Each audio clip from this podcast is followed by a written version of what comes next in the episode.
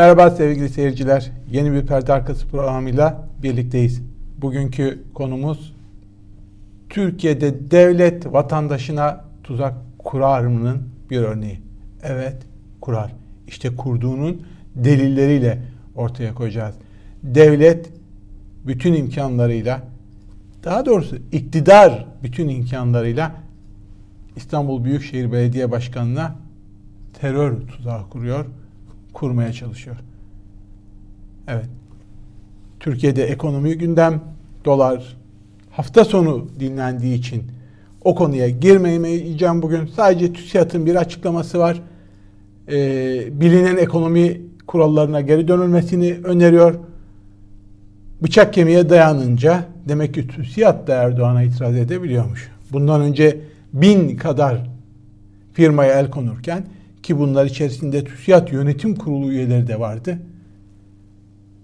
Yüzlerce okul özel bankaya el konulurken sesini çıkarmayan bunca hukuksuzluğa, bunca demokrasi düşmanlığı eyleme ses çıkarmayan TÜSİAD iş paraya gelince kendilerine işin ucu dokununca Erdoğan'a faiz sebep enflasyon sonuç değil vazgeç bu teorinden bilinen ekonomik teorilerine dön diye açıklama yapmışlar. Badu harabul basra derler buna. Basra harap olduktan sonra bu tepkinin çok da bir anlamı yok. İsterseniz konumuza dönelim. E, dolar madem dinleniyor biz de bu konuyu dinlendirelim hafta sonu ve İmamoğlu ile ilgili nedir bu iddialar? Bir haftadır, tam bir haftadır garip bir şekilde Sabah grubunda, Turkuaz Medya'da ve Hürriyet'ten Nedim Şener'in köşesinde olmak üzere ikili bir salvo var. İmamoğlu'na yönelik bir saldırı var. İddianın kökeni şu. İçişleri Bakanı Süleyman Soylu meclisteki Plan Bütçe Komisyon e, meclisteki konuşmasında, bütçe e, konuşmasında İstanbul'a yaklaşık 33 bin kişi alındı ve bu 33 bin kişiden ancak 14 bin kişinin bilgisi bize intikal ettirildi ve 33 bin kişiden 12 bin kişiye ancak bakılabildiği soruşturma yapmışlar demek ki. 455'inin PKK ve KCK kaydı var. Sıkıtu'nun İstanbul Büyükşehir Belediyesi'ne kadro olarak girmiş. İmamoğlu döneminde kadro olarak girmiş. 455 kişinin PKK kaydı var diyor. 80'inin DHKPC kaydı var diyor. 20'sinin MLKP kaydı var. İkisinin de MKP kaydı var. Yani bildiğiniz 557 kişi de 12 bin kişinin 557'sinde terör örgütü kaydı var diyor. Şimdi yenilir yutulur bir iddia değil. Bir ülkenin İçişleri Bakanı 557 tane teröristin terör örgütü üyesinin İstanbul Büyükşehir Belediyesi'nde kadro aldığını söylüyor. Şimdi mantıklı mı? Geleceğiz. Hiçbir şekilde mantığı yok. Neden? Yok. Bir defa bunlar teröristse ve siz soruşturmayla bunları bulabiliyorsanız terörist olduklarını öyleyse niye piyasadalar? Siz bunları niye gözaltına almıyorsunuz? Niye tutuklamıyorsunuz terörist olduğunu biliyorsanız? Madem 455 tane terörist İBB'de kadrolu, bu 455 terörist İstanbul'da da elini kolunu sallayarak geziyor. Niye müdahale etmiyorsunuz? Siz nasıl İçişleri Bakanısınız? Bu açıklama aslında İçişleri Bakanı'nı götürecek bir açıklama.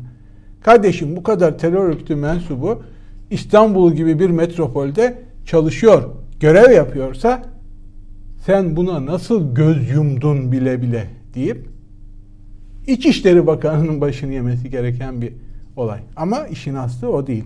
Mesele devlet, hükümet bir büyükşehir belediye başkanına tuzak kuruyor. Kumpas kuruyor. Ne garip değil mi? Kirli bir operasyon yapıyor. halkın algılarıyla oynuyor. Yalan söylüyor. Bakın devamına gelelim. İstanbul Büyükşehir Belediyesi Sözcüsü Murat Ongun bu açıklamanın ardından bakanın bu sözlerinin ardından diyor ki yapılan incelemede bu e, bakan açıklamayı yapıyor. Ertesi gün Sabah gazetesinde isim isim işte şunlar MLKP, işte şunlar PKK, işte şunlar KCK'lı diye listeler yayınlandı. Aynı listeler e, Nedim Şener'in köşesinde de yayınlandı. Yani bu operasyonun merkezi her kimse Soylu ya da daha içeriden bir yer hem Şener'e hem de Sabah grubundan Serhat Albayrak'ın Sabah grubuna hakim her ikisiyle de kontakları olan bir merkez ya da kişiden bahsediyoruz. Listeler yayınlanınca Murat Ongun diyor ki yapılan incelemede üçü mevsimlik olmak üzere çalışanların hiçbirinin işe girişte adli sicil kaydına rastlanmadı. Bu konuda emniyet birimlerince de herhangi bir bilgi paylaşımı yapılmadı. Şimdi siz meclis kürsüsüne çıkıyorsunuz. Diyorsunuz ki şu kadar terörist var. Belediye size soruyor. Bir şey yok diyorsunuz. Adli sicil kaydı soruyor. Adli sicil kayıtları temiz. Yani haklarında herhangi bir mahkeme kararı da yok.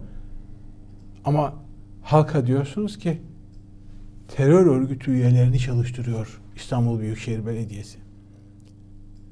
Ve zavallı halk, inanmaya hazır halk, iktidarın her yalanını satın almaya alışkın halkın bir kısmı maalesef inanıyor.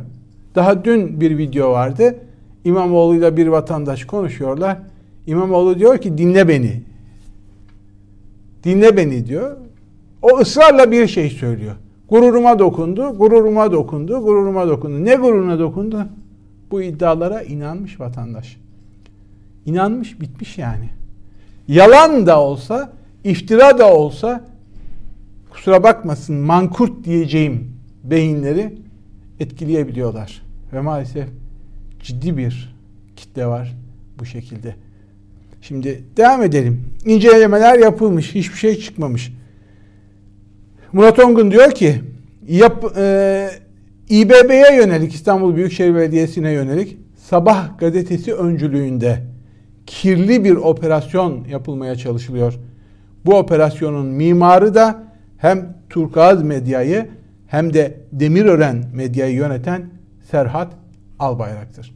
Serhat Albayrak meşhur damat Albayrak'ın kardeşi. Hani 128 milyarı iç etti diye şey yaptığımız var ya konuştuğumuz işte o damadın kardeşi aynı zamanda. Şimdi İmamoğlu da bunların üstüne bir açıklama yapmış. Kendisine soruluyor. Haklı olarak o da diyor ki İstanbul Büyükşehir Belediyesi'nde çeşitli terör örgütlerine mensup 557 kişi çalışıyor diyorlar.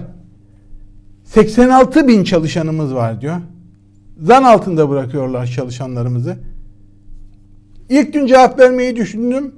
Yok dedim bekledim. Bekleyeyim dedim diyor. Dünü de bek. Niye?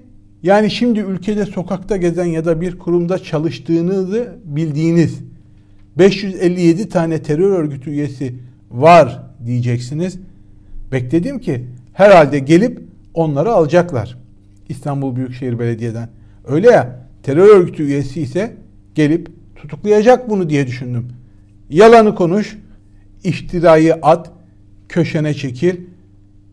Bu arada kimse de gelmedi diyor. Evet, yalanı at, iftiraya at, köşene çekil.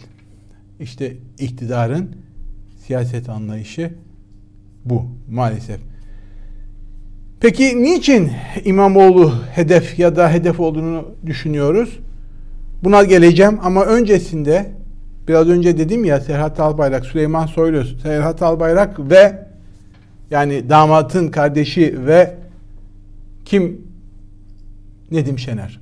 Nedim Şener ne alaka diyebilirsiniz. Bir köşe yazısında dedim sabahta yayınlanan listeyi yayınladılar. Bunun ardından bir köşe yazısı daha yayınladı. Çok çok daha Felaket bir köşe yazısı.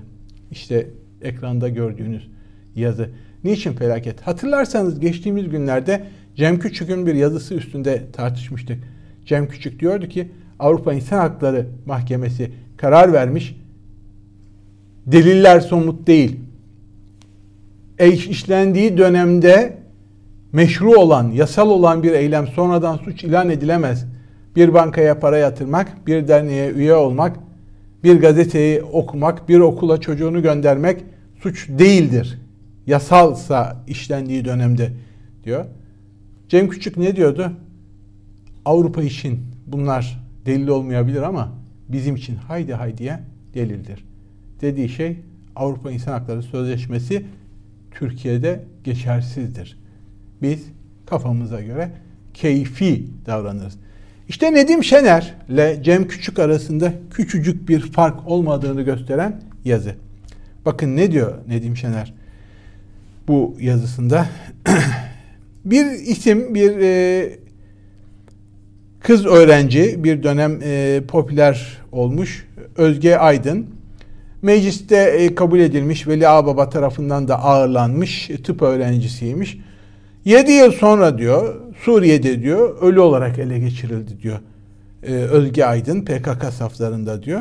Sonra diyor ki, eğer diyor, devletin onun hakkında yaptığı soruşturmaya itibar etseydiniz, o hakkında açılmış soruşturmaya itibar etseydiniz diyor, bunlar diyor yaşanmazdı diyor. Yani devlet bir soruşturma açmış, siz onu doğru kabul edeceksiniz, o soruşturmayı. Sonucuna bakmadan, yargı kararını beklemeden suçlu ilan edeceksiniz. Neydi? Bera-i zimme esastır.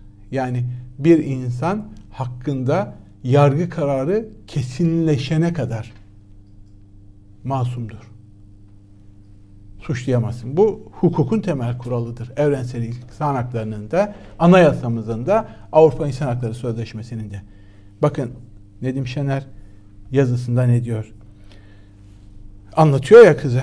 Bu örneği vermemin nedeni İstanbul Büyükşehir Belediyesi'nde işe alınanların PKK, KCK, DHKP, MLKP, MKP gibi terör örgütleriyle ilgili kayıtları bulunan, kayıtları bulunan, kimi gözaltına alınmış, kimi tutuklanmış ama ama burası ama mahkeme kararı olmadığı için adli sicil kaydı temiz görünen kişilerin yaratacağı riski riske dikkat çekmektir. İnanabiliyor musunuz? Türkiye'de şu an bir buçuk milyon insan hakkında FETÖ soruşturması yürütüldü.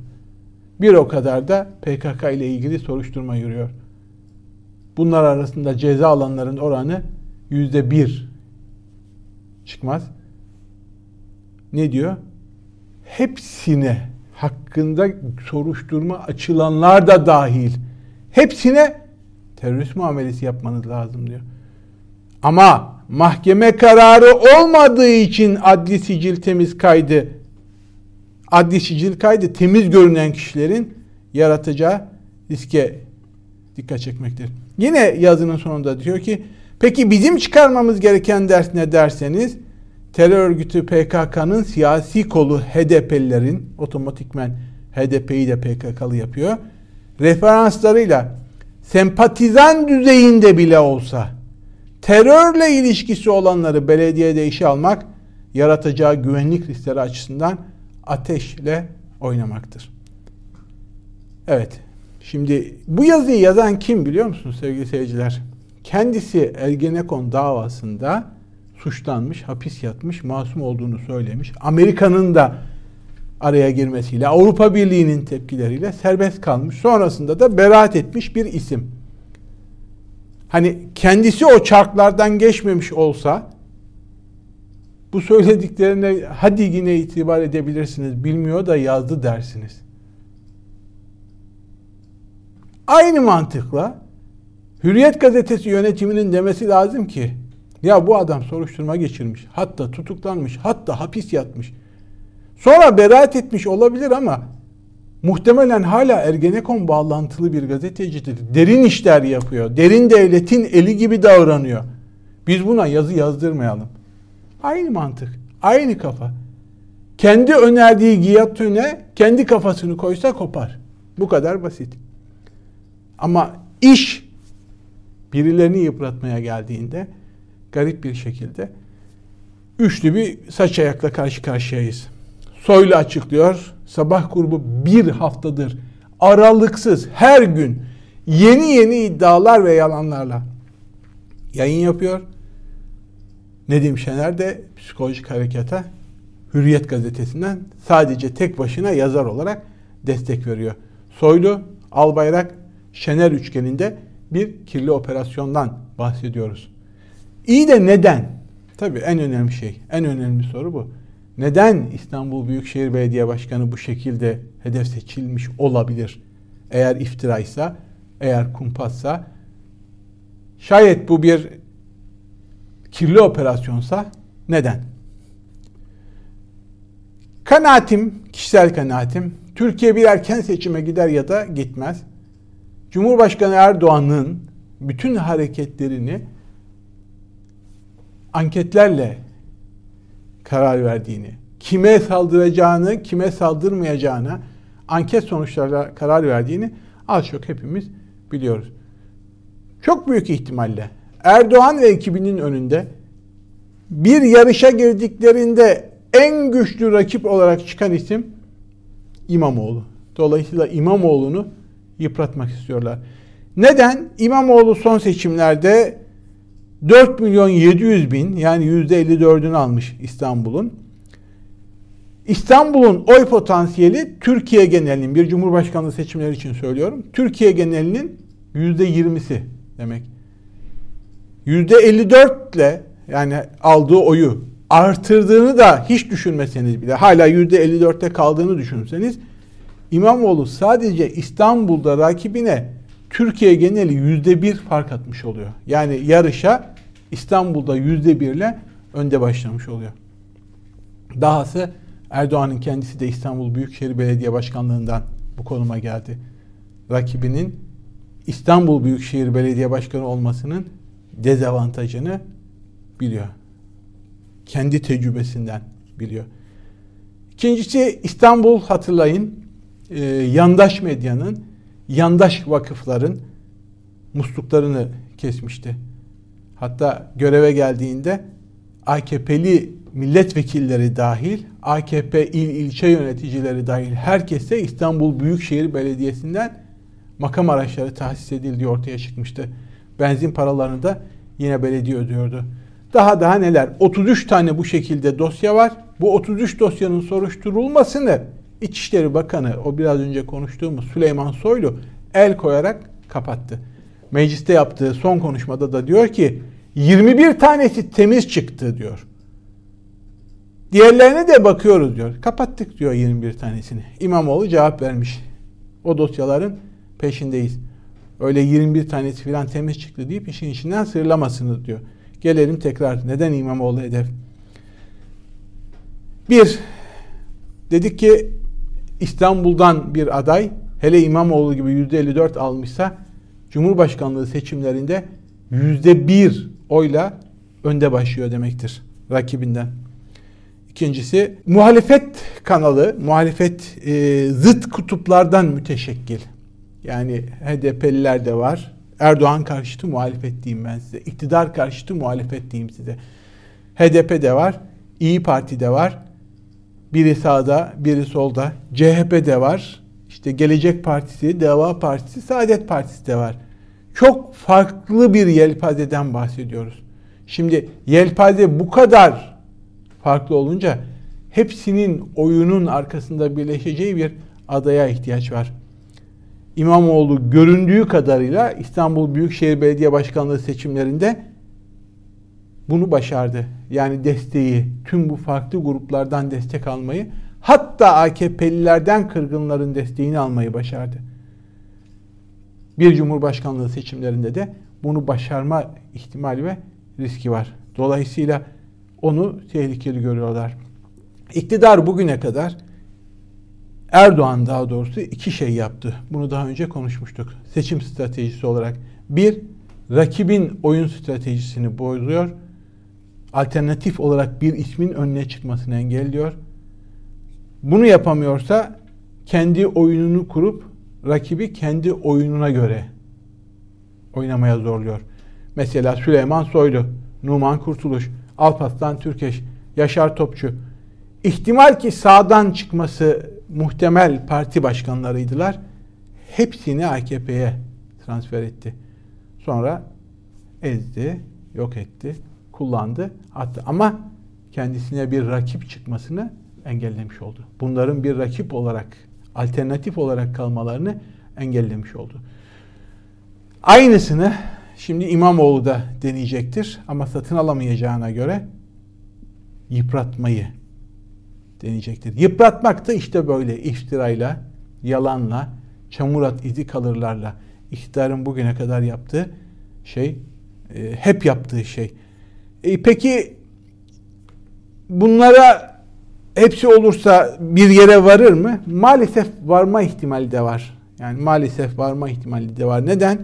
Birincisi bu millet terör damgasını birine vurduğunuzda kaldırıp da altına bakmıyor. Arkadaş sen niye buna terörist dedin ya da bu nedir diye bakmıyor.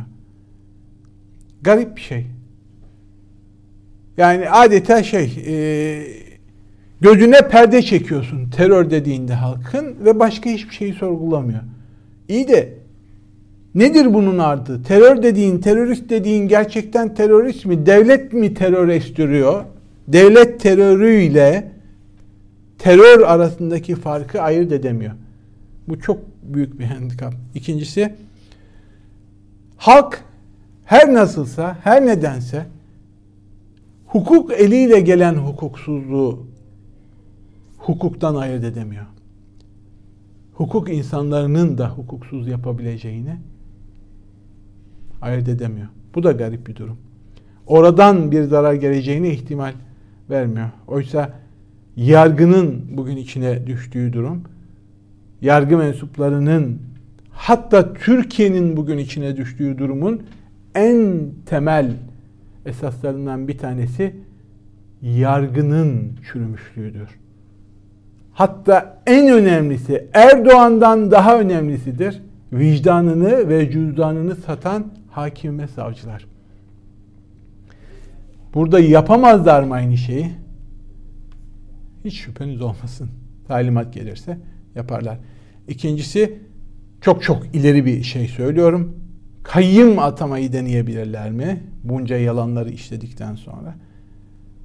CHP'li diye deneyemezler diyebilirsiniz. Ama emin olmayın derim.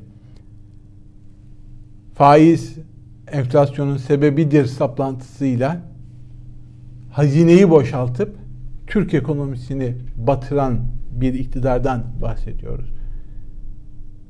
100 kadar HDP'li belediyeye el koymuş bir iktidardan bahsediyoruz.